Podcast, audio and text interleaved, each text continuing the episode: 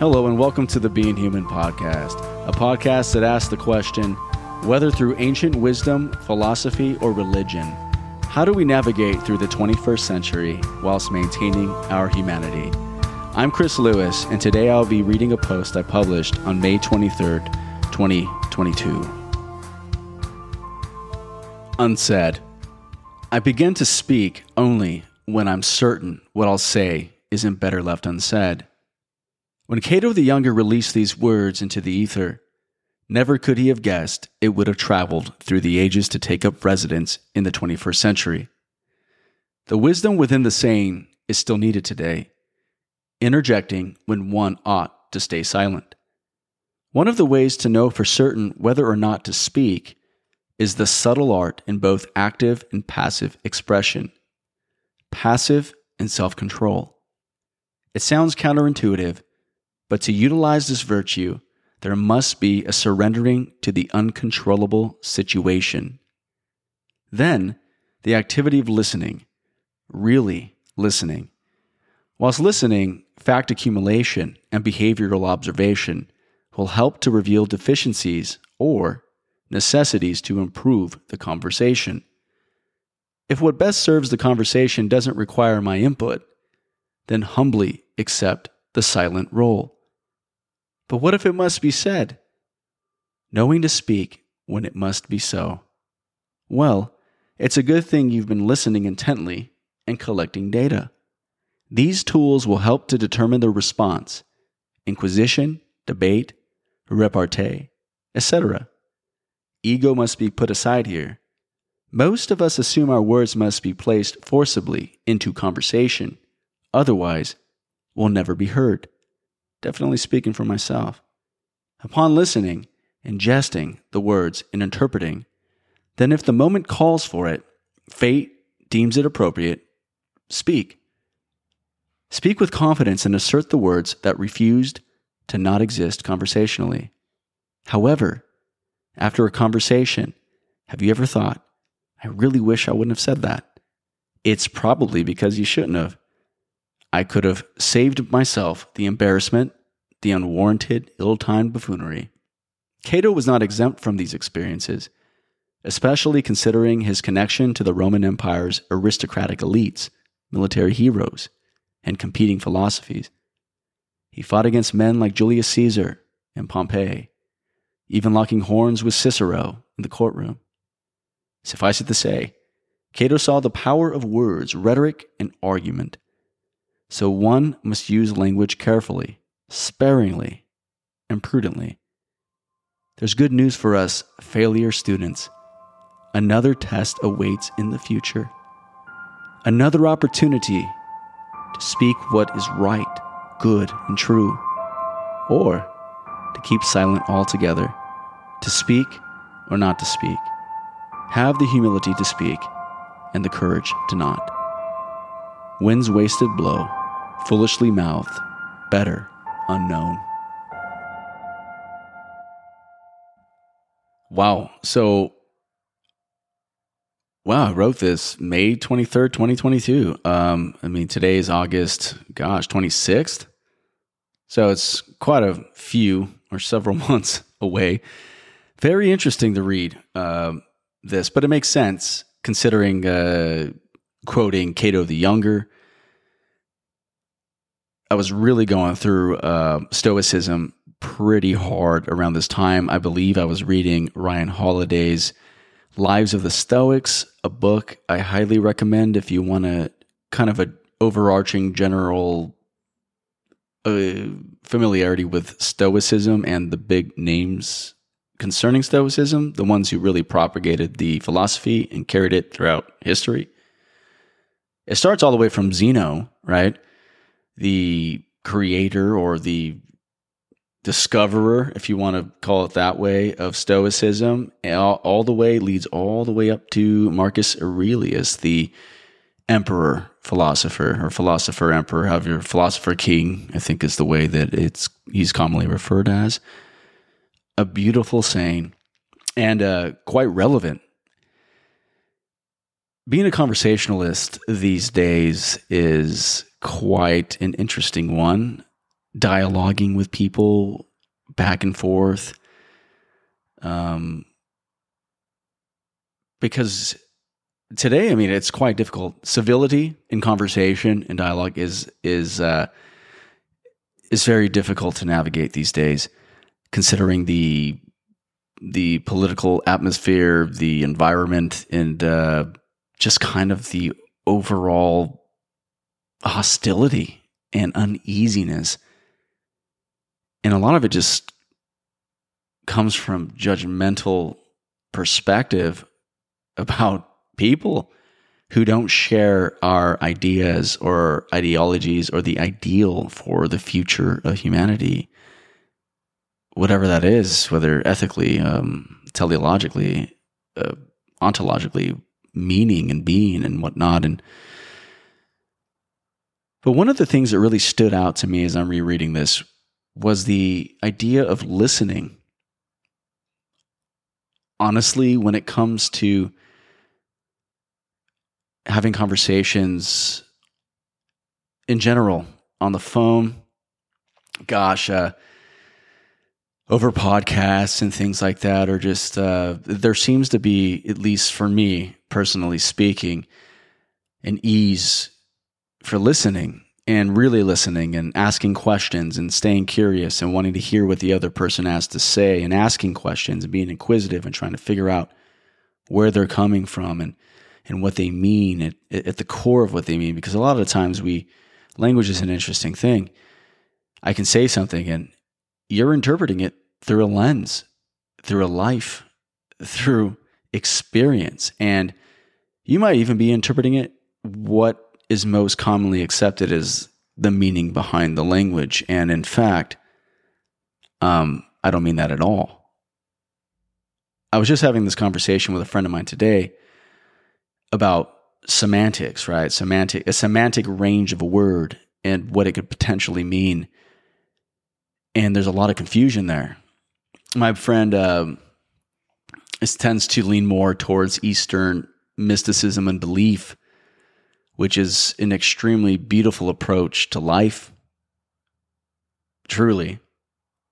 I tend to lean more on the Western concepts of philosophy and theology and explanation for the meaning of life. I mean, you probably noticed that through the language I'm using on ontological, teleological. Like when you start using words like that, it's it's very logical. And logic has to do with the ancient Greek logos, Greek word logos, and and well, it's not that it's not related or connected to Eastern belief but that the language is very uniquely different and oftentimes it's approaching the same exact issue or problem from opposite sides. It's quite fascinating. It's a beautiful thing to behold, truly, if you're able to share those conversations with someone like my friend. But it's about listening. It's I can give that to him. He gives that to me and of course, we speak over each other sometimes. I think that's what any relationship you're going to end up doing that from time to time, especially if you want to interject or you don't want to forget an idea or a thought that you had. But that isn't really the tough listening nearly as much unless you're personally offended, which that's a whole other issue too, especially when it comes to politics. People get riled up and it, it, they just don't listen anymore. They got their arguments, they got their um, comebacks, and they're not really concerned. So, suffice it to say, um, listening is extremely difficult. And I would say the toughest and most hardest part of listening for me, the most difficult context was because you'll understand why in a second, is in marriage. It's the most difficult context to listen to your partner. It just is. It's freaking bizarre and I have to I have to believe that it has something to do with how personal things are because usually in an argument or a discussion or a conversation it's like every there's just so much emotion involved. There's so much uh, depth involved. That human who's a, across from you, whom you're talking to, knows you most deeply and intimately. And they tend to know exactly what upsets you, what things to say, what things to not say, how to say it, and how not to say it. They know the looks, the body language. They know exactly how to get underneath your skin. So I would say um, that is the most difficult place to listen. It was the one I had the most difficult listening in. Uh, the context is, is ex- extremely difficult. And oh, got a text message. Oh, anyways, so um, well, I'm not married anymore, so if that helps you understand how good of a listener I am, I don't know. Honestly, uh, it didn't have it didn't have much to do with listening. There was a lot of other complicated issues, but I'll tell you one thing: that is probably the hardest place to listen to anybody. So, and the lesson here is knowing when not to say something. The wisdom here is knowing when not to say something. But often, um, we have to have the last word and uh, we have to have the final word and the best argument and and this entitlement of I won. I won the argument. I, I'm right. It's uh it's easy to be right or or it's easy to to fight to be right in other words. And um, well as I've experienced and probably many have experienced is sometimes being right doesn't save a marriage. It's about working together and uh, compromising and learning and uh, from each other and finding a better way, perhaps a third way, a way that both don't even see yet. But, anyways, so the wisdom of knowing when not to speak. Well, not speaking in a in a conversation, especially um, if you're in a group um, of two, three, or four or more. Honestly, if you allow people to speak and you listen to them and you figure out what's going on and you're trying to understand people and where they're coming from and the motive and the heart and the disposition of of, of the words, um, it'll give you time to be able to to inwardly process and think through the language and work through it. Of course, you got to assume the best of a, of a person. So I mean this not in a sense of being critical about what they're saying because that can be a problem, but more of listening with the intention of truly understanding what they're trying to convey. Because a lot of times people, they lack the vocabulary or even maybe they don't lack vocabulary, but they can't remember in the moment what word to use. And you can actually help them kind of make sense of it. And I find that in community, that's beautiful. It's a beautiful thing to watch people learn from each other and, and able to understand each other better through language. Um, so yeah, Sometimes it's extremely difficult, though, not to interject and kind of give your two cents. And, and, and the whole time, if you're not interjecting, then you're thinking about what you're going to say when the other person's talking and you're not really listening. So, yeah, it's uh, pretty difficult. But sometimes our speech isn't even required. Sometimes people just want to talk and they want to vent and they want to get things out. And honestly, they don't need my opinion, my thoughts, or my ideas or anything from me other than just a listening ear. But the only way you can really um, gauge those kinds of things is by really listening to people and uh, and to speak only when you're absolutely certain. When you're certain that something needs to get said, especially in in a job or a, a career or in a meeting, you know, if something um, is more high risk, is which is something that Cato, the younger, more than likely had to go through, was being around powerful men and women and having to be able to discern when he ought to speak and when he ought not to. And, but knowing for certain, now that's a tricky thing. How do we know for certain whether or not we ought to speak? Honestly, I don't know the context in which you're in. I don't know where you're going to be. I don't know who you're going to be with. I don't know your spouse, your partner. I don't know any of that. I only know my own.